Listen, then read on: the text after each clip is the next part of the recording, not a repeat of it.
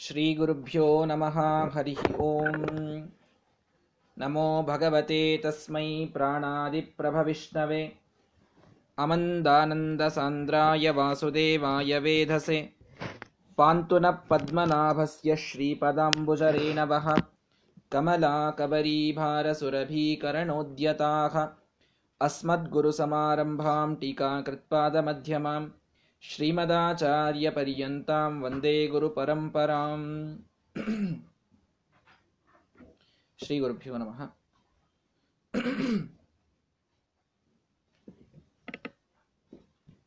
ಪಿಪ್ಪಲಾದರಿಗೆ ಮೂರನೆಯ ಪ್ರಶ್ನವನ್ನ ಅಶ್ವಲಾಯನರು ಬಂದು ಕೇಳ್ತಾ ಇದ್ದಾರೆ. ಪ್ರಾಣದೇವರು ಯಾರಿಂದ ಹುಟ್ಟಿದರು? ಯಾವ ರೀತಿ ನಮ್ಮ ಶರೀರವನ್ನು ಪ್ರವೇಶಿಸಿದರು? ಯಾವ ರೀತಿ ಐದು ಭಾಗವಾಗಿ ನಮ್ಮ ಶರೀರದಲ್ಲಿ ಅವರು ನಿಂತರು ಇತ್ಯಾದಿ ಪ್ರಶ್ನೆಗಳನ್ನು ಕೇಳಿದಾಗ ಸಂತೋಷಗೊಂಡಂತಹ ಪಿಪ್ಪಲಾದರು ಮೊದಲನೇಗೆ, ಮೊದಲನೇ ಪ್ರಶ್ನೆಗೆ ಉತ್ತರವಾಗಿ, ಪ್ರಾಣದೇವರು ಯಾರಿಂದ ಹುಟ್ಟಿದರು ಅಂದರೆ ಪರಮಾತ್ಮನಿಂದ ಅವರು ಹುಟ್ಟಿದರು. ಆತ್ಮತ ಏಷ ಪ್ರಾಣೋ ಜಾಯತೆ ಎಂದು ಹೇಳಿ ಅವರು ಎಷ್ಟು ಪರಮಾತ್ಮನ ಅಧೀನದಲ್ಲಿರ್ತಾರೆ ಅಂತಂದ್ರೆ ಒಂದು ನೆರಳು ತಾನು ಪುರುಷನ ಅಧೀನದಲ್ಲಿ ಎಷ್ಟಿರಬೇಕೋ ಅಷ್ಟು ಪರಮಾತ್ಮನ ಅಧೀನದಲ್ಲಿ. ನೆರಳಿಗೆ ಸ್ವಂತವಾಗಿ ಏನೂ ಮಾಡ್ಲಿಕ್ಕೆ ಸಾಧ್ಯ ಇಲ್ಲ. ಅಷ್ಟದು ಆ ಪುರುಷನ ಅಧೀನ ಇರ್ತದೆ. ಯಾರ ನೆರಳದಿರ್ತದೋ ಅವನ ಅಧೀನವಾಗಿ ಎಷ್ಟಿರ್ತದೆ ಅಂದರೆ ಹಂಡ್ರೆಡ್ ಪರ್ಸೆಂಟ್ ಅವನ ಅಧೀನವಾಗಿ ಇರ್ತದೆ. ಆದರೆ ಅದೇ ಪುರುಷನಲ್ಲ. ಅದಕ್ಕೊಂದು ಪ್ರತ್ಯೇಕ ನೆರಳು ಅಂತ ಹೆಸರಿದೆ ಎಕ್ಸಿಸ್ಟೆನ್ಸ್ ಇದೆ. ಹಾಗೆ ಪ್ರಾಣದೇವರು ಸಂಪೂರ್ಣವಾಗಿ ಪರಮಾತ್ಮನ ಮೇಲೆ ಅವರು ನೆರಳಿನಷ್ಟು ಡಿಪೆಂಡೆಂಟ್ ಇದ್ದಾರೆ. ಯಾವ ರೀತಿ ಅಧಿ ಆ ಶರೀರದ ಅಧೀನವಾಗಿ ನೆರಳಿರ್ತದೋ ಪರಮಾತ್ಮನ ಅಧೀನವಾಗಿ ವಾಯುದೇವರಿದ್ದು ಕೆಲಸವನ್ನು ಮಾಡ್ತಾರೆ. ಇತ್ಯಾದಿ ಹೇಳಿ. ಹೇಗೆ ಅವರು ನಮ್ಮ ಶರೀರಕ್ಕೆ ಬರ್ತಾರೆ ಎಂದು ಕೇಳಿದರೆ, ಮನೋಕೃತೇನ ಪರಮಾತ್ಮನ ಪ್ರೇರಣೆಯಿಂದ ನಮ್ಮ ಶರೀರವನ್ನು ಅವರು ಪ್ರವೇಶ ಮಾಡ್ತಾರೆ. ಪ್ರವೇಶ ಮಾಡಿ ನಮ್ಮಲ್ಲಿ ಐದು ದೇವತೆಗಳಿದ್ದಾರೆ. ಪ್ರಾಣ, ಅಪಾನ, ವ್ಯಾನ, ಉದಾನ, ಸಮಾನ ಅಂತ ಮರುದ್ಗಣದ ಐದು ದೇವತೆಗಳಿದ್ದಾರೆ. ಅವರನ್ನು ಇವರು ರಾಜರಂತೆ ಅವರು ದೇಹವನ್ನು ಪ್ರವೇಶ ಮಾಡಿ, ನೀನು ಇಲ್ಲಿರು ನೀನು ಇಲ್ಲಿರು ಅಂತ ಅವರಿಗೆ ಅಂಗಾಂಗಗಳನ್ನ, ಅವರ ಕಾರ್ಯಗಳನ್ನು ವಿಭಾಗ ಮಾಡಿ ಕೊಡ್ತಾರೆ. ಯಾರು? ಮುಖ್ಯ ಪ್ರಾಣದೇವರು ಮುಖ್ಯ ಪ್ರಾಣದೇವರಿಗೂ ಐದು ರೂಪಗಳಿವೆ. ಪ್ರಾಣಾಪಾನ ವ್ಯಾನೋದಾನ ಸಮಾನ ಅಂತ. ಪ್ಲಸ್ ಐದು ದೇವತೆಗಳಿದ್ದಾರೆ. ಪ್ರಾಣಾಪಾನ ವ್ಯಾನೋದಾನ ಸಮಾನ ಅಂತ ಹೆಸರಿನ ಬೇರೆ ಐದು ದೇವತೆಗಳಿದ್ದಾರೆ. ಪ್ರಾಣನಲ್ಲಿ ಇದ್ದು ಪ್ರಾಣನಾಮಕ ಮುಖ್ಯ ಪ್ರಾಣದೇವರು ಕೆಲಸ ಮಾಡ್ತಾರೆ. ಅಪಾನನೆಂಬ ದೇವತೆಯಲ್ಲಿದ್ದು ಅಪಾನನಾಮಕ ಮುಖ್ಯ ಪ್ರಾಣದೇವರೇ ಕೆಲಸ ಮಾಡ್ತಾರೆ.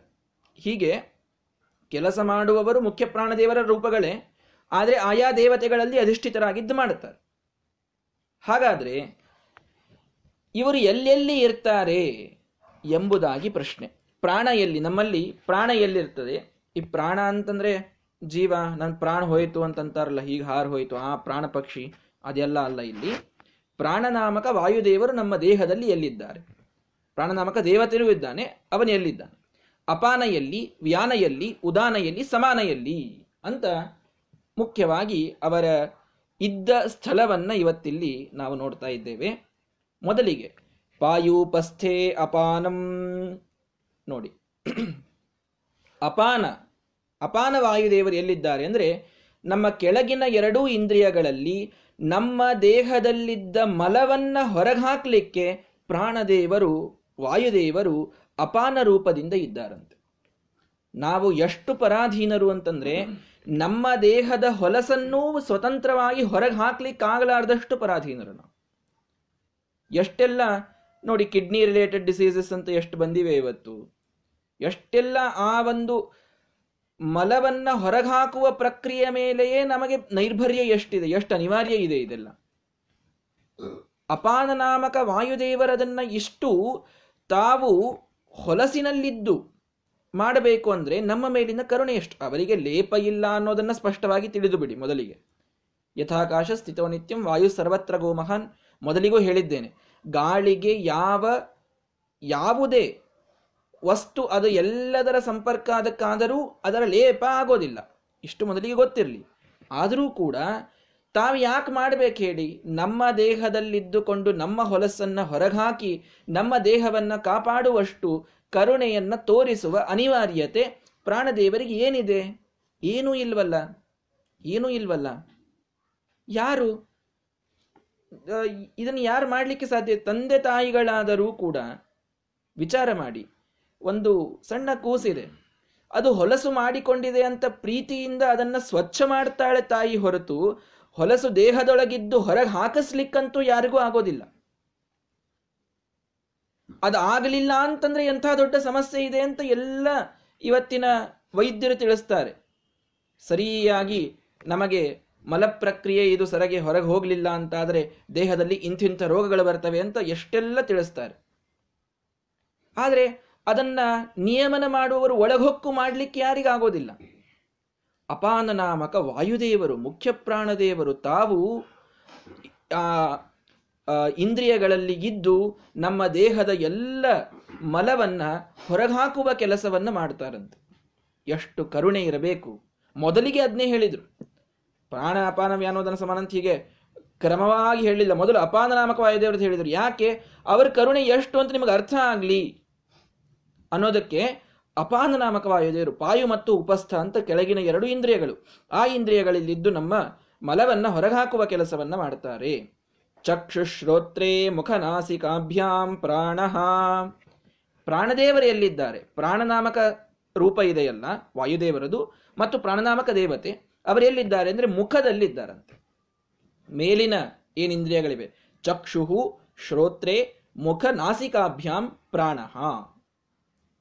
ಕಣ್ಣು, ಕಿವಿ, ಬಾಯಿ ಮತ್ತು ಮೂಗು.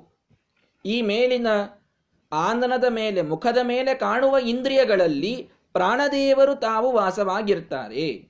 ಅಂದ್ರೆ, ನೋಡಿ, ಈ ಒಂದು, ಆ, ನಾವಿದ್ದ ಇಂದ್ರಿಯಗಳು, ನಾವಿದ್ದಂತಹ ದೇಹ, ಇಲ್ಲಿನ ಜ್ಞಾನೇ, ಮುಖ್ಯವಾದ ಜ್ಞಾನೇಂದ್ರಿಯಗಳು. ಇವೇ ಮುಖ್ಯವಾಗಿ ಜ್ಞಾನೇಂದ್ರಿಯಗಳು. ಕಣ್ಣು, ಕಿವಿ, ಮೂಗು. ಹೌದಾ? ಬಾಯಿ, ಅಂದ್ರೆ ನಾಲಿಗೆ. ಚರ್ಮ ಒಂದಾಯಿತು ಈ ಮುಖ್ಯವಾಗಿ ಜ್ಞಾನೇಂದ್ರಿಯಗಳಲ್ಲಿ ಇದ್ದಂಥವರು ಪ್ರಾಣನಾಮಕ ವಾಯುದೇವರು ಜ್ಞಾನೇಂದ್ರಿಯದಲ್ಲಿ ಇದ್ದಂಥವರು. ಅಂದರೆ ನಾವು ಕಣ್ಣಿನಿಂದ ರೂಪ ನೋಡಬೇಕು ಅಂದರೆ ಪ್ರಾಣದೇವರು ಬೇಕು. ಮೂಗಿನಿಂದ ವಾಸನೆ ತೆಗೆದುಕೊಳ್ಳಬೇಕು ಅಂದರೆ ಪ್ರಾಣದೇವರು ಬೇಕು. ನಾಲಿಗೆಯಿಂದ ರಸವನ್ನು ನೋಡಬೇಕು ಅಂದರೆ ಪ್ರಾಣದೇವರು ಬೇಕು. ಕಿವಿಯಿಂದ ಶಬ್ದ ಕೇಳಬೇಕು ಅಂದರೆ ಪ್ರಾಣದೇವರು ಬೇಕು. ಈ ಮುಖದ ನಿನ್ನ ಫೇಸ್ ಕಟ್ ಅಂತಿರಲ್ಲ, ಅದರೊಳಗಿನ ಏನೇನು ಇಂದ್ರಿಯಗಳಿವೆ ಅದು ಎಲ್ಲದರಲ್ಲಿ ಮುಖ್ಯವಾಗಿ ತಾವಿದ್ದು ಕೆಲಸ ಮಾಡುವವರು ಪ್ರಾಣನಾಮಕ ವಾಯುದೇವರು ಅಂತ ನಮಗೆ ಉಪನಿಷತ್ತು ತಿಳಿಸಿಕೊಡ್ತಾ ಇದೆ. ಒಂದೊಂದು ಇಂದ್ರಿಯ ಇಲ್ಲದಿದ್ದರೂ ಎಷ್ಟು ಕಷ್ಟ ಅಂತನ್ನೋದು ಆ ಇಂದ್ರಿಯ ಇಲ್ಲದವರಿಗೆ ನಾವು ಕೇಳಿದರೆ ಗೊತ್ತಾಗ್ತದೆ. ಕಣ್ಣಿಲ್ಲದವರು ಎಷ್ಟು ಕಷ್ಟಪಡ್ತಾರೆ. ಜಗತ್ತಿನ ಅತಿಯಾದ ಸೌಂದರ್ಯವನ್ನು ನೋಡ್ಲಿಕ್ಕೆ ಅವರಿಗೆ ಆಗೋದಿಲ್ಲ. ಕಣ್ಣಿರೋದಿಲ್ಲ. ಏನೆಲ್ಲ ಅವರಿಗೆ ಸೆನ್ಸಸ್ಸು ಸ್ಟ್ರಾಂಗ್ ಇದ್ರೂ ಕೂಡ, ಬೇರೆ ಎಲ್ಲ ಸೆನ್ಸಸ್ ಸ್ಟ್ರಾಂಗ್ ಇದ್ರೂ ಕೂಡ, ಕಣ್ಣಿನಿಂದ ಅವರಿಗೆ ಈ ಜಗತ್ತಿನ ಸೌಂದರ್ಯವನ್ನು ನೋಡಲಿಕ್ಕೆ ಸಾಧ್ಯವೇ ಇಲ್ಲ. ಎಂಥೆಂಥ ನಿಸರ್ಗದ ಒಂದು ವಿಸ್ಮಯಗಳನ್ನು ನಾವು ನೋಡ್ತೇವೆ, ಎಂಥೆಂಥ ನ್ಯಾಚುರಲ್ ಸೀನ್ಸನ್ನು ನೋಡ್ತೇವೆ, ಅಥವಾ ಕಣ್ಣಿನಿಂದ ಎಂಥೆಂಥ ನಮ್ಮ ನಮ್ಮ ಮಕ್ಕಳನ್ನು ನಾವು ನೋಡ್ತೇವೆ, ನಮ್ಮ ತಂದೆ ತಾಯಿಗಳನ್ನು ನಾವು ನೋಡ್ತೇವೆ, ದೇವರ ಗುಡಿಯನ್ನು ನಾವು ನೋಡ್ತೇವೆ, ನಮ್ಮ ಸಂಸಾರವನ್ನು, ನಮ್ಮ ಮಡದಿ ಮಕ್ಕಳು ಎಲ್ಲರನ್ನೂ ನೋಡುವುದು ಈ ಕಣ್ಣಿನಿಂದಲೇ. ಓದ್ಲಿಕ್ಕೆ ಕಣ್ಣು ಬೇಕು. ಎಷ್ಟಕ್ಕೆಲ್ಲ ಕಣ್ಣು ಬೇಕು ಹೇಳಿ. ಸ್ವಲ್ಪ ಕಣ್ಣಿನ ದೃಷ್ಟಿ ಹೋಗಿದೆ ಅಂತಂದ್ರೆ ಎರಡು ದಿವಸಗಳಲ್ಲಿ ಒಂದೊಂದು ಚಸ್ಮ ಹಾಕೊಳ್ತೀವಿ ನಾವು. ಯಾಕೆ? ಕಣ್ಣು ಅಷ್ಟ ಅವಶ್ಯಕ ನಮಗೆ. ಅಷ್ಟು ಅವಶ್ಯಕ ಕಣ್ಣು. ಕಿವಿ ಕೇಳದೇ ಇದ್ರೆ ಎಂಥ ದೊಡ್ಡ ಸಮಸ್ಯೆ ಇದೆ? ವೇದದ ಶಬ್ದಗಳು ಕಿವಿಯಲ್ಲಿ ಬೀಳಬೇಕು, ಶಾಸ್ತ್ರದ ಶಬ್ದಗಳು ಕಿವಿಯಲ್ಲಿ ಬೀಳಬೇಕು, ತಂದೆ ತಾಯಿಗಳ, ಹಿರಿಯರ ಗುರುಗಳ ಮಾತುಗಳು ಕಿವಿಯಲ್ಲಿ ಬೀಳಬೇಕು. ಜ್ಞಾನ ಬರೋದು ಕಿವಿಯಿಂದ. ಶ್ರುತ್ವಾ ಧರ್ಮಂ ವಿಜಾನಾತಿ.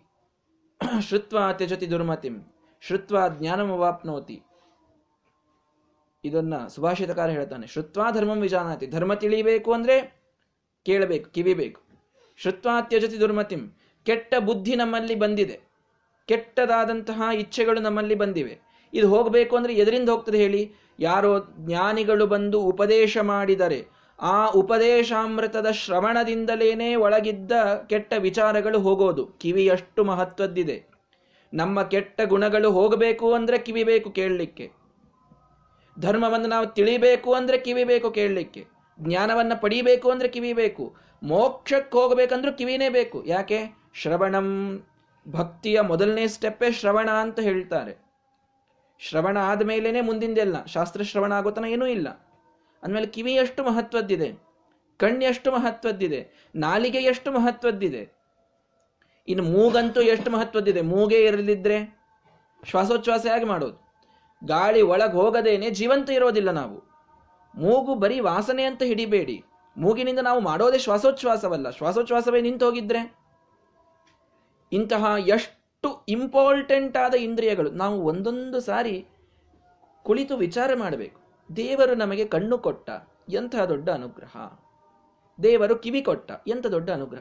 ಇಲ್ಲದಿದ್ದವರನ್ನ ನೋಡಿದ್ರೆ ನಮಗೆ ದೇವರು ಎಂಥ ಸಂಪತ್ತನ್ನು ಕೊಟ್ಟಿದ್ದಾನೆ ಅನ್ನೋದು ಗೊತ್ತಾಗ್ತದೆ. ಕಿವಿ ಇಲ್ಲದವರಿರ್ತಾರೆ ಕಣ್ಣು ಇಲ್ಲದವರು ಇರ್ತಾರೆ ಇದೆಲ್ಲ ಇಲ್ಲದವರು ಎಷ್ಟೆಲ್ಲ ಒದ್ದಾಡ್ತಾ ಇರ್ತಾರೆ. ಎಷ್ಟೆಲ್ಲ ಒದ್ದಾಡ್ತಾ ಇರ್ತಾರೆ. ಅವರ ಜೊತೆಗೆ ಅವರ ಇಡೀ ಕುಟುಂಬ ಒಂದು ರೀತಿಯಲ್ಲಿ ಅದೊಂದು ಕತ್ತಲೆಯಲ್ಲಿ ಜೀವನವನ್ನು ಕಳೀತಾ ಇರ್ತದೆ ಆ ಒಂದೊಂದು ಇಂದ್ರಿಯಗಳಿಲ್ಲದೆ ಇದ್ರೆ. ಮತ್ತು ಆ ಇಂದ್ರಿಯಗಳನ್ನು, ಆ ಇಂದ್ರಿಯಗಳಲ್ಲಿಯ ಶಕ್ತಿಯನ್ನು ರಿಸ್ಟೋರ್ ಮಾಡಲಿಕ್ಕೆ ಮನುಷ್ಯ ಎಷ್ಟೆಲ್ಲ ಪ್ರಯತ್ನ ಮಾಡ್ತಾ ಇದ್ದಾನೀಗ ಟೆಕ್ನಾಲಜಿ ಬಹಳ ಮುಂದೋಗಿದೆ. ಕಿವಿ ಕೇಳಿಸ್ಲಿಲ್ಲ ಅಂದ್ರೆ ಹಿಯರಿಂಗ್ ಏಡ್ ಹಾಕ್ತಾರೆ, ಕಣ್ಣು ಕಾಣಲಿಲ್ಲ ಅಂದ್ರೆ ಲೆನ್ಸ್ ಹಾಕ್ತಾರೆ, ಎಲ್ಲಾ ಮಾಡ್ತಾರೆ.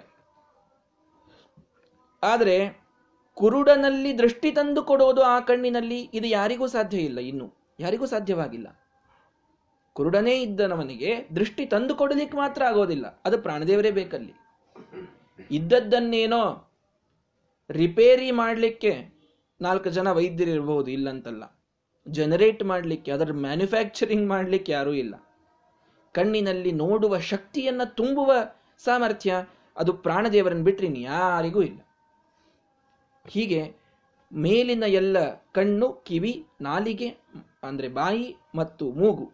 ಇದರಲ್ಲಿ ಪ್ರಾಣ ಸ್ವಯಂ ಪ್ರತಿಷ್ಠತೆ, ಪ್ರಾಣದೇವರೇ ಸ್ವಯಂ ತಾವು ಇರ್ತಾರೆ. ಮಧ್ಯೇತು ಸಮಾನ. ಅಪಾನವಾಯಿತು, ಪ್ರಾಣ ಆಯಿತು. ಇನ್ನು ಸಮಾನ. ಸಮಾನ ಎಲ್ಲಿರ್ತಾನೆ? ಸಮಾನ. ಮಧ್ಯೇತು ಸಮಾನ. ನಾಭಿದೇಶದಲ್ಲಿ, ಮಧ್ಯದಲ್ಲಿ. ನಮ್ಮ ಇಡೀ ದೇಹದಲ್ಲಿ ಮಧ್ಯ ಯಾವುದು? ನಾಭಿದೇಶ. ಮೇಲಿನ ಭಾಗಕ್ಕೂ ಕೆಳಗಿನ ಭಾಗಕ್ಕೂ ಮಧ್ಯದ ಭಾಗ ಅಂದರೆ ನಾಭಿ. ಆ ನಾಭಿಯಲ್ಲಿ ಸಮಾನ ರೂಪಿಯಾದ ವಾಯುದೇವರು ಇರ್ತಾರೆ. ಸಮಾನ ದೇವತೆ, ಅವನಲ್ಲಿ ಸಮಾನ ರೂಪಿಯಾದ ವಾಯುದೇವರು ಮಧ್ಯೇತು ಸಮಾನ. ಏನ್ ಮಾಡ್ತಾರವರು ಏಷಹಿ ಏತದ್ ಹುತಂ ಅನ್ನಂ ಸಮಂ ನಯತಿ. ಸಮಾನ ಅಂತ ಯಾಕನ್ನೋದು? ಸಮವಾಗಿ ನಯತಿ ಅದಕ್ಕೆ ಸಮಾನ ಅಂತಂತಾರಂತೆ.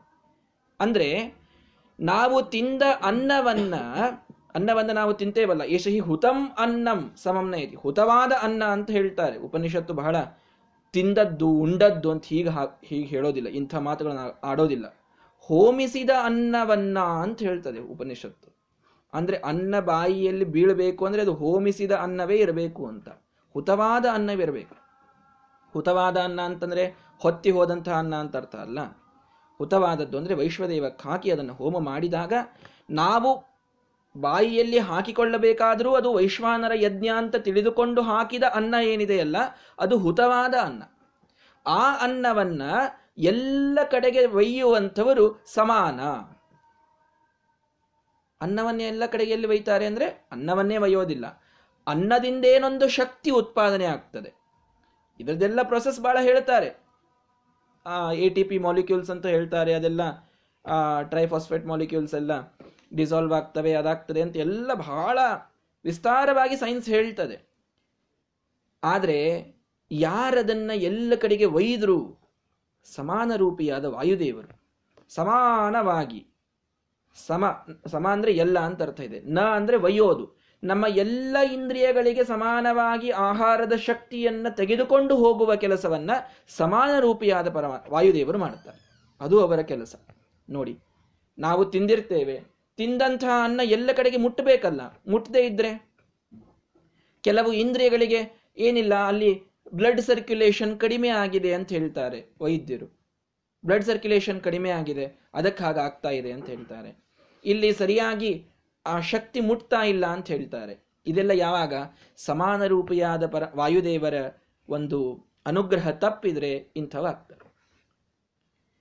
ನಮ್ಮ ನಾವು ಉಂಡ ಅನ್ನ, ಅದು ಒಂದೊಂದು ಅಂಗಕ್ಕೆ ಒಂದೊಂದು ರೀತಿಯಲ್ಲಿ ಅದು ಅಂಶವಾಗಿ ಹೋಗಬೇಕಾಗಿರ್ತದೆ ಉಂಡಂತಹ ಅನ್ನ ಎಲ್ಲಾನು ಹಾಯ್ತಿಗೆ ಹೋಯಿತು ಅಂತಂದ್ರೆ ನಡೀತದ? ಇಲ್ಲ. ಉಂಡಂತಹ ಅನ್ನ ಎಲ್ಲವೂ ಕೂಡ ಬ್ರೈನಿಗೆ ಹೋದ್ರೆ ನಡೀತದ? ಇಲ್ಲ. ಉಂಡಂತಹ ಅನ್ನದಲ್ಲಿ ಸಮಾನವಾಗಿ, ನೋಡಿ ಸಮಾನ ಅಂದ್ರೆ ಏನರ್ಥ? ಯಾವುದರ ಯೋಗ್ಯತೆ ಎಷ್ಟೋ ಅಷ್ಟು ಅಲ್ಲಿ ಮುಟ್ಟುವಂತೆ ಹೋಗಬೇಕು. ಇದು ಸಮಾನ. ಸಮಾನ ಶಬ್ದಕ್ಕೆ ಅರ್ಥ ಬಹಳ ಸುಂದರವಾಗಿದೆ. ನಾನೊಂದು ಎಕ್ಸಾಂಪಲ್ ಕೊಟ್ಟು ಹೇಳ್ತಿರ್ತೇನಲ್ಲ. ಪಂಕ್ತಿಯಲ್ಲಿ ಊಟಕ್ಕೆ ಕುಳಿತಿದ್ದಾರೆ ಜನ. ಅಲ್ಲಿ ಹತ್ತು ವರ್ಷದ ಬಾಲಕನೂ ಇದ್ದಾನೆ, ಅರವತ್ತು ವರ್ಷದ ವೃದ್ಧರು ಇದ್ದಾರೆ. ಒಳ್ಳೆ ತರುಣರು ಇದ್ದಾರೆ, ಮಧ್ಯವಯಸ್ಕರು ಇದ್ದಾರೆ. ಎಲ್ರಿಗೂ ಸಮಾನವಾಗಿ ಬಡಿಸ್ರಿ ಅಂತ ಅವ್ರ ಯಜಮಾನರು ಬಂದು ಹೇಳಿದರು. ಎಲ್ರಿಗೂ ಸಮಾನವಾಗಿ ಎಲ್ಲ ಬರೋ ಹಾಗೆ ಬಡಿಸ್ರಿ ಅಂತ. ಏನದರ ಅರ್ಥ? ಅಂದ್ರೆ ಅರವತ್ತು ವರ್ಷದ ವೃದ್ಧನಿಗೆ ಹಾಕೋದು, ಹತ್ತು ವರ್ಷದ ಬಾಲಕನಿಗೆ ಹಾಕೋದು, ತರುಣಿಗೆ ಹಾಕೋದು ಎಲ್ಲ ಸಮಾನವಾಗಿ ಎರಡು ಎಲ್ರಿಗೂ ಎರಡೆರಡು ಗುಲಾಬ್ ಜಾಮೂನೇ ಹಾಕಿ ಬಂದ್ಬಿಡಬೇಕು ಅಂತ ಅರ್ಥವಾ? ಹತ್ತು ವರ್ಷದ ಬಾಲಕ ಒಂದು ತಿಂತಾನೆ, ಅವನಿಗೆ ಒಂದೇ ಹಾಕ್ರಿ. ಅರವತ್ತು ವರ್ಷದವ್ರು ಏನಿರ್ತದೆ, ಅವ್ರಿಗೆ ಶುಗರ್ ಬಂದಿರ್ತದೆ, ಅವ್ರಿಗೆ ಒಂದು ಹಾಕಬೇಡ್ರಿ. ಹೀಗೆ ಅರ್ಥ ತಾನೆ? ಅವ್ ತರುಣನ ಏನಿದ್ದಾನ ಅವ್ನು ಚೆನ್ನಾಗಿ ಅವನಿಗೆ ಒಂದು ನಾಲ್ಕೈದು ಹಾಕ್ರಿ, ಏನು ಅಡ್ಡಿ ಇಲ್ಲ. ಮಧ್ಯ ವಯಸ್ಕರಿಗೆ ಒಂದೆರಡು ಹಾಕ್ರಿ. ಹೀಗೆ ಅರ್ಥ ತಾನೆ ಸಮಾನ ಅಂತ ಅನ್ನೋದಕ್ಕೆ. ಸಮಾನ ಅಂದ ಮಾತ್ರಕ್ಕೆ ಎಲ್ರಿಗೂ ಈಕ್ವಲ್ ಅಂತ ಅರ್ಥ ಅಲ್ಲ. ಅವರವರ ಯೋಗ್ಯತೆಯನ್ನು ನೋಡಿಕೊಂಡು ಅವದನ್ನ ಒಯ್ದು ಮುಟ್ಟಿಸುವುದಕ್ಕೆ ಸಮಾನ ಅಂತ ಕರೆಯೋದು. ಇದನ್ನ ಸಮಾನ ರೂಪಿಯಾದಂತಹ ವಾಯುದೇವರು ಮಾಡೋದಂದ್ರೆ ಏನು ಅಂದ್ರೆ ಯಾವ ಯಾವ ದೇಹದ ಅಂಗಕ್ಕೆ ಎಷ್ಟೆಷ್ಟು ಅಂಶದ ಅನ್ನದ ಶಕ್ತಿ ಮುಟ್ಟಬೇಕೋ ಅದನ್ನು ಮುಟ್ಟಿಸೋರು ಸಮಾನ ರಾಮಕಾಲದ ವಾಯುದೇವರು. ನೋಡಿ, ಎಂತೆಂಥ ವಿಚಿತ್ರ ವ್ಯಾಪಾರ. ನಮ್ಮ ದೇಹದಲ್ಲಿ, ನಿತ್ಯದಲ್ಲಿ ನಿಂತು ಮಾಡ್ತಾ ಇದ್ದಾರೆ ವಾಯುದೇವರು ಇದನ್ನ. ಎಂದಾದ್ರೂ ನಾವು ಸ್ಮರಣೆ ಮಾಡಿದ್ದೀಯಾ? ಇಲ್ಲಿಯ, ಇಲ್ಲಿಯವರೆಗೆ ಸಮಾನ ನಾಮಕ ವಾಯವೇ ನಮಃ. ಅಂದಿದ್ದೀವ ನಾವೆಂದಾದರೂ ಸಮಾನ ನಾಮಕ ವಾಯುದೇವರೇ, ನೀವು ನಮ್ಮಲ್ಲಿದ್ದು ಎಲ್ಲ ಕಡೆಗೆ ನಮಗೆ ಅನ್ನವನ್ನ ಶಕ್ತಿಯಾಗಿ ಎಲ್ಲ ಅಂಗಾಂಗಗಳಿಗೆ ಮುಟ್ಟಿಸ್ತಾ ಇದ್ದೀರಿ. ನೀವಿದ್ದದ್ದಕ್ಕೆ ನಾವು ಅಶಕ್ತರಾಗ್ತಾ ಇಲ್ಲ. ನೀವೆಲ್ಲ ನಮಗೆ ಅನುಗ್ರಹ ಮಾಡ್ತಾ ಇದ್ದೀರಿ. ಅಂತ ಅಂದಿದ್ದೇವ ಎಂದು ಅಂದಿಲ್ಲ. ಹೋಗ್ಲಿ. ಇಷ್ಟೇ ಅಲ್ಲ. ಸಮಾನ ನಾಮಕ ಇನ್ನೊಂದು ವಿಚಿತ್ರ ಕೆಲಸ ತಿಳಿದುಕೊಳ್ಳಿ. ಅನ್ನವೇ ಇಲ್ಲದ ಸಮಯದಲ್ಲಿ ಏನು ಮಾಡ್ತೀರಿ? ಏಕಾದಶಿ ನಿನ್ನೆ ಆಯಿತು. ಅನ್ನ ಇತ್ತ? ಇರಲಿಲ್ಲ. ಅನ್ನ ಇಲ್ಲದೆ ಶಕ್ತಿ ಮುಟ್ತೋ ಇಲ್ವೋ? ಮುಟ್ಟಿತು. ಎಷ್ಟೆಷ್ಟು ಶಕ್ತಿ ಮುಟ್ಟಬೇಕೋ ಅಷ್ಟೆಷ್ಟು ಅಂಗಗಳಿಗೆ ಶಕ್ತಿ ಮುಟ್ಟಿತು. ಅಂದ್ರೆ ಏನರ್ಥ? ಆ ಅನ್ನವನ್ನ ಸೂಕ್ಷ್ಮ ರೂಪದಲ್ಲಿ ಇಟ್ಟುಕೊಳ್ಬೇಕು ಅವರು. ಇಟ್ಟುಕೊಂಡು ಅದನ್ನ ಯಾವಾಗ ಮನುಷ್ಯ, ಪ್ರಾಣಿ ಅದು ಊಟ ಮಾಡ್ತಾ ಇಲ್ಲ, ಆಗ ಮುಟ್ಟಿಸಬೇಕು. ಇದನ್ನು ಮಾಡೋರು ಸಮಾನರಾಮಕ ವಾಯುದೇವರು ಕೆಲವಂತೂ ಪಕ್ಷಿಗಳು, ಕೆಲವು ಪ್ರಾಣಿಗಳು ಆರಾರು ತಿಂಗಳುಗಳ ಗಟ್ಲೆ ಏನೂ ಇಲ್ಲದೆ ಇರ್ತವೆ. ಹೈಬರ್ನೇಷನ್ಗೆ ಹೋದ್ರೆ ಆರು ತಿಂಗಳು ಏನೂ ಇಲ್ಲದೇನೆ ಇರ್ತವೆ ಹೊಟ್ಟೆಯಲ್ಲಿ. ಏನೂ ಇರೋದಿಲ್ಲ ಅವಕ್ಕೆ. ಮತ್ತೆ ಏನೂ ಇಲ್ಲದಂತಹ ಪ್ರಸಂಗದಲ್ಲಿಯೂ ಕೂಡ ಎಲ್ಲ ಮುಟ್ಟಬೇಕಲ್ವಾ ಶಕ್ತಿ ಎಲ್ಲ ಕಡೆಗೆ ಮುಟ್ಟಬೇಕಲ್ವಾ ಅಂದರೆ ಮೊದಲು ಅದು ಏನೂ ತಿನ್ನದೇ ಇದ್ದ ಪ್ರಸಂಗ ಬರೋಕ್ಕಿಂತಲೂ ಮೊದಲಿದ, ಮೊದಲಿನ ಅನ್ನವನ್ನ ಅಷ್ಟಾರು ತಿಂಗಳ ಶಕ್ತಿ ಮಾಡುವಷ್ಟು ಸಾಮರ್ಥ್ಯ ಯಾವ ಸೈನ್ಸ್ಗೆ ಇದೆ ಇದು? ಸಮಾನ ನಾಮಕ ವಾಯುದೇವರನ್ನು ಬಿಟ್ಟರೆ ಇದನ್ನು ಯಾರು ಮಾಡಲಿಕ್ಕೆ ಸಾಧ್ಯ ಹೇಳಿ? ಆದ್ದರಿಂದ ಎಷ್ಟೆಲ್ಲ ಪ್ರಾಣಿಗಳಲ್ಲಿ ವೈಚಿತ್ರ್ಯ ಇದೆ? ಕೆಲವುಗಳು, ಕೆಲವುಗಳ ಅನ್ನ ಕೆಲವು ರೀತಿಯಲ್ಲಿ ಇದೆ. ಜೀವಿಗಳನ್ನೇ ತಿಂದು ಬದುಕುವ ಪ್ರಾಣಿಗಳು, ಸಸ್ಯಗಳನ್ನೇ ತಿಂದು ಬದುಕುವ ಪ್ರಾಣಿಗಳು, ಬರೀ ಹಾಲನ್ನು ಕುಡಿದು ಬದುಕುವಂತಹ ಪ್ರಾಣಿಗಳು ಬರೀ ಹುಲ್ಲನ್ನು ತಿಂದು ಬದುಕುವಂತಹ ಪ್ರಾಣಿಗಳು. ಏನಿದೆ? ಆಕಳು, ಹಸು, ಏನು ತಿಂತದೆ ಹೇಳಿ. ಎಂಥ ದೊಡ್ಡ ದೇಹ ಇದೆ ಒಂದು ಹಸುವಿಗೆ. ಹುಲ್ಲನ್ನು ಬಿಟ್ಟಿನ್ನೇನು ತಿಂತದದು? ಅಷ್ಟು ಹುಲ್ಲು, ಅಂಥ ಸಣ್ಣ ಹುಲ್ಲು ಅದರ ಇಡೀ ದೇಹಕ್ಕೆ ಶಕ್ತಿಯನ್ನು ಕೊಡಬೇಕು. ಯಾರು ಮಾಡ್ಲಿಕ್ಕೆ ಸಾಧ್ಯ ಇದನ್ನ? ಆನೆ ಏನು ತಿಂತದೆ ಹೇಳಿ. ಎಂಥ ದೊಡ್ಡ ಗಾತ್ರದ ಆನೆ ಇದೆ. ಬಾಳೆಹಣ್ಣು, ಕಬ್ಬು ಇಂತಹ ಸಣ್ಣ ಸಣ್ಣ ಪದಾರ್ಥಗಳು, ಅದು ತಿನ್ನೋದು. ಇದನ್ನು ಬಿಟ್ಟು ಏನು ತಿಂತದೆ ಹೇಳಿ? ಇಂತಹ ದೊಡ್ಡ ಆನೆ ಇದೆ, ದಿವಸಕ್ಕೊಂದು ಹತ್ತು ಪ್ರಾಣಿಗಳನ್ನು ಹೊಡೆದು ತಿಂತದೆ ಅಂತ ಹೇಳ್ತೀವ? ಇಲ್ಲ. ಬರೀ ಒಂದು ಬಾಳೆಹಣ್ಣಿನ ಗೊಂಚಲು, ಒಂದು ಕಬ್ಬು, ಇಂಥವುಗಳನ್ನು ತಿಂದು ಬದುಕಬೇಕದು. ಹಾವು ಗಾಳಿಯನ್ನು ತಿಂದು ಬದುಕ್ತದೆ ಅಂತ ಹೇಳ್ತಾರೆ. ಸರ್ಪ ಪಿಬಂತಿ ಪವನಂ ನಚ ದುರ್ಬಲಾಸ್ತೆ. ಶುಷ್ಕೈ ತೃಣೈರ್ ವನಗಜಾಹ ಶುಷ್ಕ ತೃಣಗಳನ್ನು ತಿಂದು ವನಗಜಗಳು ಬದುಕ್ತವೆ. ಸರ್ಪಗಳು ಬರೀ ಗಾಳಿಯನ್ನು ಕುಡಿದು ಬದುಕ್ತವೆ. ಇಂತಹ ಸಣ್ಣ ಸಣ್ಣ ಪದಾರ್ಥಗಳಿಂದ ಇಡೀ ದೇಹಕ್ಕೆ ಪುಷ್ಟಿ, ಶಕ್ತಿ ಇದೆಲ್ಲ ಮುಟ್ಟಬೇಕು ಅಂದರೆ ಸಮಾನ ನಾಮಕ ವಾಯುದೇವರ ಕಾರ್ಯ ಎಷ್ಟು ವಿಚಿತ್ರ ಅಂತನ್ನೋದನ್ನು ನಾವು ಅರ್ಥ ಮಾಡಿಕೊಳ್ಬೇಕು. ಹೋಗಲಿ, ಮನುಷ್ಯನೇ ಕೂಸಿದ್ದಾಗ ತಿನ್ನೋದು ಬೇರೆ, ದೊಡ್ಡವನಾದ ಮೇಲೆ ತಿನ್ನೋದು ಬೇರೆ, ವಯಸ್ಸಾದ ಮೇಲೆ ತಿನ್ನೋದು ಬೇರೆ. ಆ ಎಲ್ಲ ಪದಾರ್ಥಗಳು, ಆ ಎಲ್ಲ ಪ್ರಸಂಗಗಳಲ್ಲಿಯೂ ಅವನಿಗೆ ಶಕ್ತಿಯಾಗಿ, ಯಥಾಯೋಗ್ಯವಾಗಿ ಅವನ ಎಲ್ಲ ಅಂಗಾಂಗಗಳಿಗೆ ಮುಟ್ಟಬೇಕು. ಒಂದು ಪ್ರಾಣಿ ಅಂತ ತಗೊಳ್ತೀರಾ, ಒಬ್ಬ ಮನುಷ್ಯ ಅಂತ ತಗೊಳ್ತೀರಾ, ಏನೆಲ್ಲ ವಿಚಿತ್ರವಾಗಿ ಶಕ್ತಿಯನ್ನ ಮುಟ್ಟಿಸುವ ಮೆಕ್ಯಾನಿಸಮ್ ಮಾಡಿಟ್ಟಿದ್ದಾರೆ, ಇದು ಸಮಾನ ನಾಮಕ ವಾಯುದೇವರನ್ನು ಬಿಟ್ಟರೆ ಯಾರಿಗಾಗ್ತದೆ ಹೇಳಿ. ಎಲ್ಲಾ ಅಂಗಾಂಗಗಳಿಗೆ ನಮ್ಮ ನಾವು ತಿಂದ ಅನ್ನದ ಶಕ್ತಿಯನ್ನು ಒಯ್ದು ಮುಟ್ಟಿಸುವಂಥವರು ಸಮಾನ ನಾಮಕರಾದ ವಾಯುದೇವರು. ಎಲ್ಲಿದ್ದಾರವರು? ಮಧ್ಯೇತು ಸಮಾನ. ಮಧ್ಯದಲ್ಲಿ ನಾಭಿದೇಶದಲ್ಲಿದ್ದಾರೆ. ತಸ್ಮಾದೇತಾ ಸಪ್ತಾರ್ಚಿಶೋ ಭವಂತಿ. ಅವರಿಂದಲೇನೆ ಈ ಏಳು ಇಂದ್ರಿಯಗಳು ಆಕ್ಟಿವ್ ಆಗ್ತವೆ. ಏಳು ಜ್ಞಾನೇಂದ್ರಿಯಗಳು ಕೂಡ ಅವರಿಂದಲೇ ಆಕ್ಟಿವ್ ಆಗ್ತವೆ. ಏಳು ಜ್ಞಾನೇಂದ್ರಿಯ ಯಾವ್ರಿ? ಐದು ಜ್ಞಾನೇಂದ್ರಿಯಕ್ಕೆ ಪಂಚ ಜ್ಞಾನೇಂದ್ರಿಯ ಪಂಚ ಜ್ಞಾನೇಂದ್ರಿಯ ಅಂತ ನೀವೇ ಭಯಪಟ್ಟು ಮಾಡಿಸಿದಂಗೆ ಇದೆ ಅದು. ಕಣ್ಣು, ಕಿವಿ, ಮೂಗು, ನಾಲಿಗೆ, ಚರ್ಮ, ಐದೇ ಐದೇ ಇಂದ್ರಿಯಗಳವು. ಸಪ್ತಾರ್ಚಿಶಃ ಭವಂತಿ ಅಂತಂದಿದ್ದಾರೆ ಇಲ್ಲಿ. ಏಳು ಇಂದ್ರಿಯಗಳು ಅಂತ. ಏಳು ಎಲ್ಲಿಂದ ಬಂತೀಗ? ಮತ್ತೆ ಪ್ರಶ್ನೆ ಬಂತು. ಅದಕ್ಕೆ ಟಿಪ್ಪಣಿಕಾರರು ತಿಳಿಸ್ತಾರೆ. ಈ ಐದು ಜ್ಞಾನೇಂದ್ರಿಯಗಳು ಜೊತೆಗೆ ಮನಸ್ಸು ಮನಸ್ಸು ಕೂಡ ಜ್ಞಾನೇಂದ್ರಿಯ. ಆ ಮನಸ್ಸನ್ನು ನಿಯಮನ ಮಾಡುವಂತಹ ಬುದ್ಧಿ, ಅದು ಕೂಡ ಜ್ಞಾನ, ಬ್ರೇನ್, ಅದು ಕೂಡ ಜ್ಞಾನೇಂದ್ರಿಯವೇ. ಆದ್ದರಿಂದ ಏಳು ಜ್ಞಾನೇಂದ್ರಿಯ ಅಂತ ಕರೆಯೋದು ಕೆಲವು ಕಡೆಗೆ ರೂಢಿ ಇದೆ. ಹೊರಗೆ ಕಾಣಿಸುವಂಥದ್ದು ಐದು, ಒಳಗಿದ್ದದ್ದು ಎರಡು, ಒಟ್ಟಾರೆ ಏಳು ಇಂದ್ರಿಯಗಳು, ಜ್ಞಾನೇಂದ್ರಿಯಗಳಿವೆ. ತಸ್ಮಾದೇತ ಸಪ್ತಾರ್ಚಿ ಶೋಭವಂತಿ. ಈ ಸಮಾನ ನಾಮಕ ವಾಯುದೇವರಿದ್ದಾಗ ಮಾತ್ರ ಇಂದ್ರಿಯಗಳು ಕೆಲಸ ಮಾಡುತ್ತವೆ. ಅಂದ್ರೆ ಏನರ್ಥ? ಆಯಾ ಇಂದ್ರಿಯಗಳಿಗೆ, ಅವುಗಳಿಗೆ ಸಿಗಬೇಕಾದ ಅನ್ನದ ಅಂಶ ಸಿಕ್ಕಾಗ, ಶಕ್ತಿಯ ಭಾಗ ದೊರೆತಾಗ ಅವು ಕೆಲಸ ಮಾಡುತ್ತವೆ. ಯಾವ ಇಂದ್ರಿಯವೂ ಕೂಡ ಸಮಾನ ನಾಮಕ ವಾಯುದೇವರು ಶಕ್ತಿಯನ್ನು ತಂದು ಮುಟ್ಟಿಸುವವರೆಗೆ ಕೆಲಸ ಮಾಡೋದಿಲ್ಲ ಆವ ಇಂದ್ರಿಯವು ಕೆಲಸ ಮಾಡೋದಿಲ್ಲ ಭಾರೀ ಹಸಿವೆ ಆದಾಗ ಅವನಿಗೆ ಡೀಪ್ ಆಗಿ ನೀವು ಒಂದು ಫಿಲಾಸಫಿಯನ್ನು ಥಿಂಕ್ ಮಾಡಲಿಕ್ಕೆ ಕೂಡಿಸ್ರಿ. ಮನಸ್ಸು ಕೆಲಸ ಮಾಡಬೇಕು. ಮಾಡ್ತದ? ಸಾಧ್ಯವೇ ಮೊದಲು ಹೊಟ್ಟೆಗೆ ಊಟಕ್ಕೆ ಹಾಕ್ರಿ, ಆಮೇಲೆ ನೋಡೋಣ ಅಂತ ಹೇಳ್ತಾರೆ. ಮತ್ತೆ? ಸಮಾನ ನಾಮಕ ವಾಯುದೇವರು ಮನಸ್ಸಿಗೆ ಶಕ್ತಿಯನ್ನು ಮುಟ್ಟಿಸುವವರೆಗೆ ಮನಸ್ಸಿಗೆ ಥಿಂಕ್ ಮಾಡುವ, ಬ್ರೈನಿಗೆ ಥಿಂಕ್ ಮಾಡುವ ಕೆಪಾಸಿಟಿ ಇಲ್ಲ. ಕಣ್ಣು ಮುಚ್ತಾ ಇರ್ತದೆ ಕಿವಿ ಕೇಳ್ತಾ ಇರೋದಿಲ್ಲ. ಅಷ್ಟೆಲ್ಲ ಶಕ್ತಿ ಕುಂಠಿತವಾಗ್ತಾ ಹೋಯ್ತು ಅಂತಂದ್ರೆ ಕಿವಿ ಹೋಗ್ತದೆ. ಇದೆಲ್ಲ ಆಗೋದು ಯಾವಾಗ? ಸಮಾನ ನಾಮಕ ವಾಯುದೇವರ ಅನುಗ್ರಹ ತಪ್ಪಿದಾಗ. ಹಾಗಾಗಿ ತಸ್ಮಾದೇತ ಸಪ್ತಾರ್ಚಿಶೋ ಭವಂತಿ ಹೃದಯ ಏಷ ಆತ್ಮ. ಆತ್ಮ ತಾನು ಹೃದಯದಲ್ಲಿ ಇರ್ತಾನೆ ಹೊರಗಿನ ಈ ಎಲ್ಲ ಇಂದ್ರಿಯಗಳು ಇರ್ತವೆ ಇವೆಲ್ಲದಕ್ಕೂ ಕೂಡ ಶಕ್ತಿಯನ್ನ ಹೋಗಿ ಮುಟ್ಟಿಸುವಂಥವರು ಯಾರು? ಅವರು ಸಮಾನ ನಾಮಕರಾದ ವಾಯುದೇವರು. ಹೀಗೆ ಅಪಾನ ಎಲ್ಲಿ ಆಯಿತು? ಕೆಳಗಿನ ಇಂದ್ರಿಯಗಳಲ್ಲಿ ಮನ, ಮಲವನ್ನು ಹೊರಗೆ ಪ್ರಾಣ ಎಲ್ಲಿ ಆಯಿತು? ಮುಖದ ಮೇಲಿನ ಇಂದ್ರಿಯಗಳಲ್ಲಿ ಕಣ್ಣು, ಕಿವಿ, ಮೂಗು, ನಾಲಿಗೆ ಅದರಲ್ಲಿ ಇದ್ದು ಎಲ್ಲ ಜ್ಞಾನವನ್ನು ಮಾಡಿಸಿಕೊಡಲಿಕ್ಕೆ ಪ್ರಾಣನಾಮಕ ವಾಯುದೇವರು. ಸಮಾನ ನಾಮಕ ವಾಯುದೇವರು ಎಲ್ಲಾಯಿತು ನಾಭಿದೇಶದೊಳಗಿದ್ದು. ನಮ್ಮ ಎಲ್ಲ ತಿಂದಂತಹ, ಹೋಮಿಸಿದಂತಹ ಅನ್ನವನ್ನ ಎಲ್ಲ ಕಡೆಗೆ ಶಕ್ತಿಯಾಗಿ ಮುಟ್ಟಿಸುವ ಮುಟ್ಟಿಸಲಿಕ್ಕೆ ಸಮಾನನಾಮಕ ವಾಯುದೇವರು ಬೇಕಾಯಿತು. ಇನ್ನು, ವ್ಯಾನಃ. ವ್ಯಾನನಾಮಕ ವಾಯುದೇವರ ಕೆಲಸ ಏನು?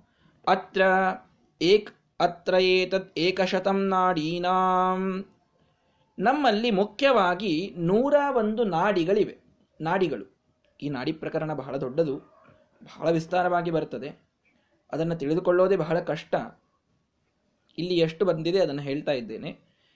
ನಮ್ಮಲ್ಲಿ ನೂರ ಒಂದು ಪ್ರ, ಪ್ರಮುಖವಾದ ನಾಡಿಗಳಿವೆ. ನೂರ ಒಂದು ತಾಸಾಂ ಶತಂ ಶತಂ ಏಕೈಕಸ್ಯಾಂ ದ್ವಾಸಪ್ತತಿಂ. ಪ್ರತಿಯೊಂದು ನಾಡಿಗೆ ನೂರು ಉಪನಾಡಿಗಳಿವೆ. ಒಂದೊಂದು, ಮುಖ್ಯವಾಗಿ ನೂರ ಒಂದು ನಾಡಿಗಳು, ಪ್ರತಿಯೊಂದು ನಾಡಿಗೆ ನೂರು ನೂರು ಉಪನಾಡಿಗಳಿವೆ. ಉಪನಾಡಿಗಳಿವೆ. ದ್ವಾಸಪ್ತತಿಂ ಪ್ರತಿಶಾಖಾ ನಾಡೀ ಸಹಸ್ರಾಣಿ ಭವಂತಿ. ಇನ್ನು ಕೆಲವದಕ್ಕೆ ಆ ಉಪನಾಡಿಗಳಿಗೆ ಕೆಲವು ಬ್ರಾಂಚಸ್ ಅನ್ನು ಹಿಡಿದರೆ, ಅದನ್ನು ಬಹಳ ವಿಸ್ತಾರ ಮಾಡಲಿಲ್ಲ ಪ್ರಶ್ನ ಕೆಲವು ಆ ನೂರ ಒಂದು ನಾಡಿಗಳು, ಒಂದೊಂದಕ್ಕೆ ನೂರು ನೂರು ನಾಡಿಗಳು, ಅದಕ್ಕೆ ಕೆಲವು ಬ್ರಾಂಚಸ್ ಅನ್ನು ಹಿಡಿದರೆ ದ್ವಾಸಪ್ತತಿಂ ಪ್ರತಿ ಶಾಖಾ ನಾಡಿ ಸಹಸ್ರಾಣಿ ಭವಂತಿ ಎಪ್ಪತ್ತೆರಡು ಸಾವಿರ ಟೋಟಲ್ ನಾಡಿಗಳಾಗ್ತವೆ ಅಂತ ಇಷ್ಟು ಹೇಳ್ತಾರೆ. ಮಧ್ಯದಲ್ಲಿ ಒಂದು ನಾಡಿ ಇದೆ. ಅದಕ್ಕೆ ಸುಷುಮ್ನಾ ನಾಡಿ ಅಂತ ಕರೀತಾರೆ. ಸುಷುಮ್ನ ಅಂತ. ಅದರದ್ದು ಅದರ ಬಲಭಾಗದ ಬ್ರಾಂಚ್, ಅದರ ಬಲಭಾಗದಲ್ಲಿರ್ತಕ್ಕಂತಹ ಮೇನ್ ಬ್ರಾಂಚ್, ಅದಕ್ಕೆ ಪಿಂಗಳ ಅಂತನ್ನೋದು. ಇನ್ನೊಂದು ಕಡೆಗೆ ಇರತಕ್ಕಂಥದ್ದಕ್ಕೆ ಅಂತ ಅನ್ನೋದು ಇಡ, ಪಿಂಗಳ, ಸುಷುಮ್ನ, ಇವು ಮೂರು ಮುಖ್ಯವಾದ ನಾಡಿಗಳು. ಈ ನಾಡಿಗಳಿಗೆ ಮತ್ತೆ ಬೇರೆ ಬೇರೆ ನೂರು ನೂರು ಪ್ರಭೇದಗಳು. ಅದಕ್ಕೆ ಮತ್ತಷ್ಟು ಬ್ರಾಂಚಸ್. ಒಟ್ಟಾರೆ ಈ ದೇಹದ ಸೆಂಟ್ರಲ್ ಸೆಕ್ಷನ್ ಅನ್ನು ನಾವು ಮಾಡಿದರೆ ಬಲಭಾಗಕ್ಕೆ ಮೂವತ್ತಾರು ಸಾವಿರ ನಾಡಿಗಳಿವೆ, ಎಡಭಾಗಕ್ಕೆ ಮೂವತ್ತಾರು ಸಾವಿರ ನಾಡಿಗಳಿವೆ. ಒಟ್ಟು ಎಪ್ಪತ್ತೆರಡು ಸವಿಸ್ ಸಹಸ್ರ ನಾಡಿಗಳು ದೇಹದಲ್ಲಿ ಇವೆ. ಎಪ್ಪತ್ತೆರಡು ಸಹಸ್ರ ನಾಡಿಗಳು ದೇಹದಲ್ಲಿ ಇವೆ.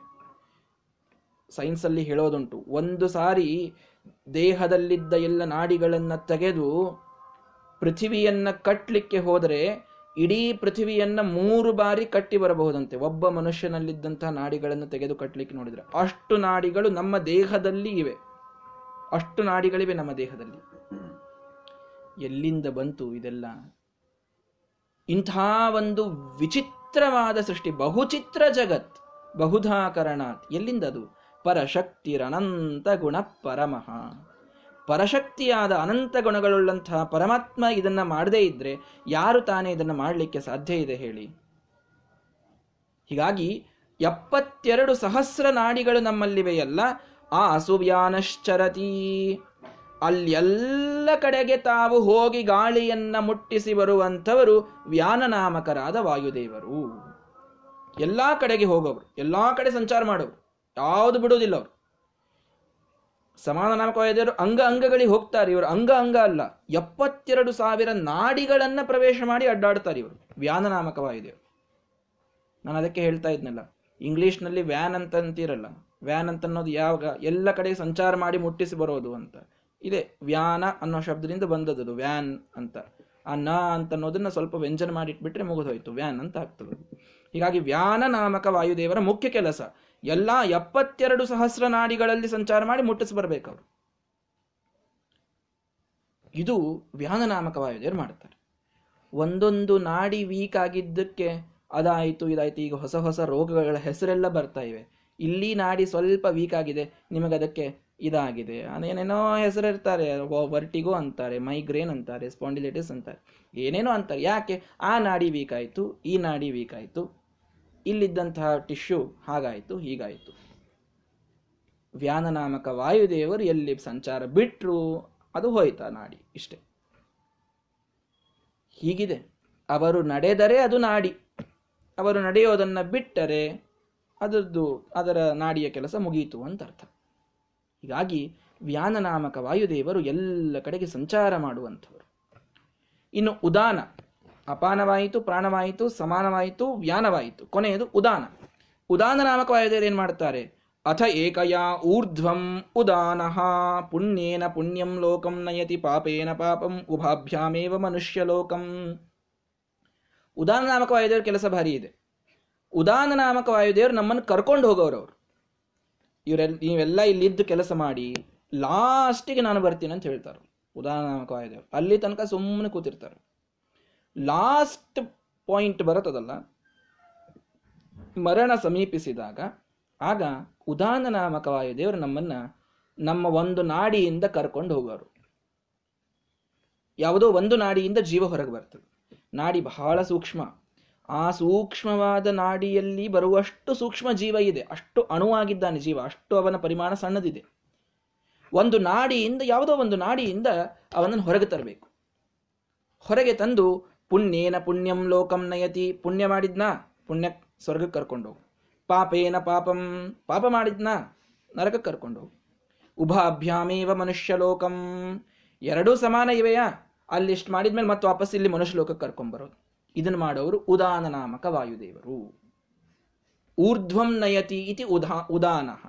ನಮ್ಮನ್ನು ಈ ದೇಹದಿಂದ ಹೊರಗಡೆ ಕರ್ಕೊಂಡ್ಬರ್ತಾರಾದ್ರಿಂದ ಅವರಿಗೆ ಉದಾನ ಅಂತ ಹೆಸರು ಬಂತು.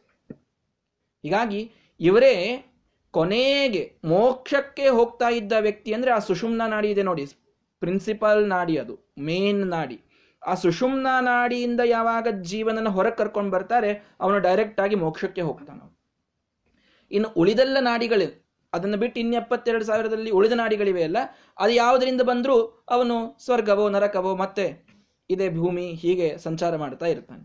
ಆ ಸುಷುಮ್ನಾ ನಾಡಿಯಿಂದ ಯಾವಾಗ ಉದಾನ ನಾಮಕ ವಾಯುದೇವರು ಜೀವನನ ಕರ್ಕೊಂಡು ಬರ್ತಾರೆ, ಅವನು ಮೋಕ್ಷಕ್ಕೆ ಹೋಗು ಅಂತೂ ಜೀವನ ಜೀವನ ಮುಗಿದ ಮೇಲೆ ಅವನನ್ನ ಇಲ್ಲಿಯಿಂದ ಕರೆದುಕೊಂಡು ಹೋಗುವವರು. ಪುಣ್ಯದಿಂದ ಸ್ವರ್ಗಕ್ಕೆ, ಪಾಪದಿಂದ ನರಕಕ್ಕೆ ಸಮಾನವಾಗಿದ್ದಾಗ ಮತ್ತೆ ಭೂಮಿಗೆ. ಹೀಗೆ ತಂದಾಕುವಂತಹ ಈ ಕೆಲಸವನ್ನು ಮಾಡುವವರು ಉದಾನ ನಾಮಕ ವಾಯುದೇವರು. ಹೀಗೆ ಪ್ರಾಣ, ಅಪಾನ, ವ್ಯಾನ, ಉದಾನ ಸಮಾನ ನಾಮಕ ವಾಯುದೇವರು ನಮ್ಮಲ್ಲಿದ್ದು ಇಷ್ಟೆಲ್ಲ ವಿಚಿತ್ರ ವ್ಯಾಪಾರಗಳನ್ನು ಮಾಡ್ತಾರೆ. ಇದನ್ನು ಒಂದು ಶರೀರದಲ್ಲಿ ನನ್ನದೊಂದು ಶರೀರ ಅಂತ ಹಿಡಿದರೆ ಎಷ್ಟು ಉಪಕಾರ. ಹೀಗೆ ಎಷ್ಟು ಶರೀರ, ಅನಂತ ಅನಂತ ಜೀವರಾಶಿಗಳಲ್ಲಿ ನಿಂತು ಇಷ್ಟೆಲ್ಲ ವ್ಯಾಪಾರಗಳನ್ನು ವಾಯುದೇವರು ಮಾಡಬೇಕು. ಮಾಡಿ ಇದೆಲ್ಲದ ಯಾವುದಕ್ಕೆ ಮಾಡ್ಬೇಕು ಅವರು? ಏನು ಕಾರಣ ಇದು, ನಾವು ಏನು ಕೊಟ್ಟಿದ್ದೇವೆ ಅಂತ ಮಾಡ್ಬೇಕು ಹೇಳಿ. ಕೇವಲ ಅವರು ಮಾಡುವ ಉಪಕಾರವನ್ನು ತಿಳಿದುಕೊಳ್ಳಲಿಕ್ಕೆ ನಮಗೆ ವರ್ಷಾನುಗಟ್ಟಲೆ ಶಾಸ್ತ್ರದ ಶ್ರವಣ ಬೇಕು. ಅಷ್ಟಾದರೂ ತಿಳಿಯೋದಿಲ್ಲ ಅವರ ಉಪಕಾರ ಪೂರ್ಣವಾಗಿ. ಅಂಥದ್ದನ್ನು ನಿರ್ನಿಮಿತ್ತವಾಗಿ ನಮ್ಮಲ್ಲಿ ನಿಂತು ಮಾಡ್ತಾರಲ್ಲ ವಾಯುದೇವರು. ಎಂಥ ಉಪಕಾರವನ್ನು ಮಾಡುವಂತಹ ಮನೋಭಾವ? ಎಂಥ ಪುಣ್ಯ ಅವರಿಗೆ ಬರಲಿಕ್ಕಿಲ್ಲ, ಅಂಥವ್ರು ಎಂಥ ಮೋಕ್ಷ ಪಡಿಲಿಕ್ಕಿಲ್ಲ, ಅಂಥವ್ರು ನಾವು ಒಂದೇ ಅಂತಂದು ಬಿಟ್ಟರೆ ಯಾವ ಮನಸ್ಸು ಇದನ್ನು ಒಪ್ಪಲಿಕ್ಕೆ ಸಾಧ್ಯ ಹೇಳಿ? ಎಂಥ ವಾಯುದೇವರು? ಏನವರ ವಿಚಿತ್ರವಾದ ವ್ಯಾಪಾರ? ಎಂಥ ಜೀವೋತ್ತಮತ್ವ ಅದು? ಅದಕ್ಕೆ ನಾವು ಅವರು ಈಕ್ವಲ್ ಅಂತ ಹೇಳಲಿಕ್ಕಾಗ್ತದ ಅಂಥ ಅವರನ್ನು ಕಂಪೇರ್ ಮಾಡಿಕೊಂಡು. ಸರ್ವಥಾ ಇಲ್ಲ. ಆದ್ದರಿಂದ ಪ್ರಾಣನಾಮಕ, ಇನ್ನೊಮ್ಮೆ ಅದನ್ನು ಸಮರೈಸ್ ಮಾಡೋದಾದರೆ ಪ್ರಾಣನಾಮಕ ವಾಯುದೇವರು ಮುಖದ ಮೇಲಿನ ಇಂದ್ರಿಯಗಳಲ್ಲಿ ಅಪಾನನಾಮಕ ವಾಯುದೇವರು ಕೆಳಗಿನ ಎರಡು ಇಂದ್ರಿಯಗಳಲ್ಲಿ, ವ್ಯಾನನಾಮಕ ವಾಯುದೇವರು ಪ್ರತಿಯೊಂದು ನಾಡಿಗಳಲ್ಲಿ ಉದಾನನಾಮಕ ವಾಯುದೇವರು ನಮ್ಮನ್ನು ಊರ್ಧ್ವ ಲೋಕಗಳಿಗೆ ಕರೆದುಕೊಂಡು ಹೋಗುವಲ್ಲಿ ಸಮಾನ ನಾಮಕ ವಾಯುದೇವರು ನಾಭಿಯಲ್ಲಿ ಇದ್ದು ಎಲ್ಲ ಕಡೆಗೆ ಅನ್ನವನ್ನು ಮುಟ್ಟಿಸುವುದರಲ್ಲಿ ಅವರು ಪಾತ್ರವನ್ನು ವಹಿಸ್ತಾರೆ. ಇದು ಪ್ರಾಣ, ಅಪಾನ, ವ್ಯಾನ, ಉದಾನ ಸಮಾನ ನಾಮಕ ವಾಯುದೇವರ ವಿಚಿತ್ರವಾದ ವ್ಯಾಪಾರ ಎಂಬುದಾಗಿ ನಮಗೆ ಷಟ್ ಪ್ರಶ್ನ ಇದು ತಿಳಿಸಿಕೊಡ್ತಾ ಇದೆ. ಹೀಗಾಗಿ ಅಶ್ವಲಾಯನರ ಪ್ರಶ್ನೆ ಇತ್ತು.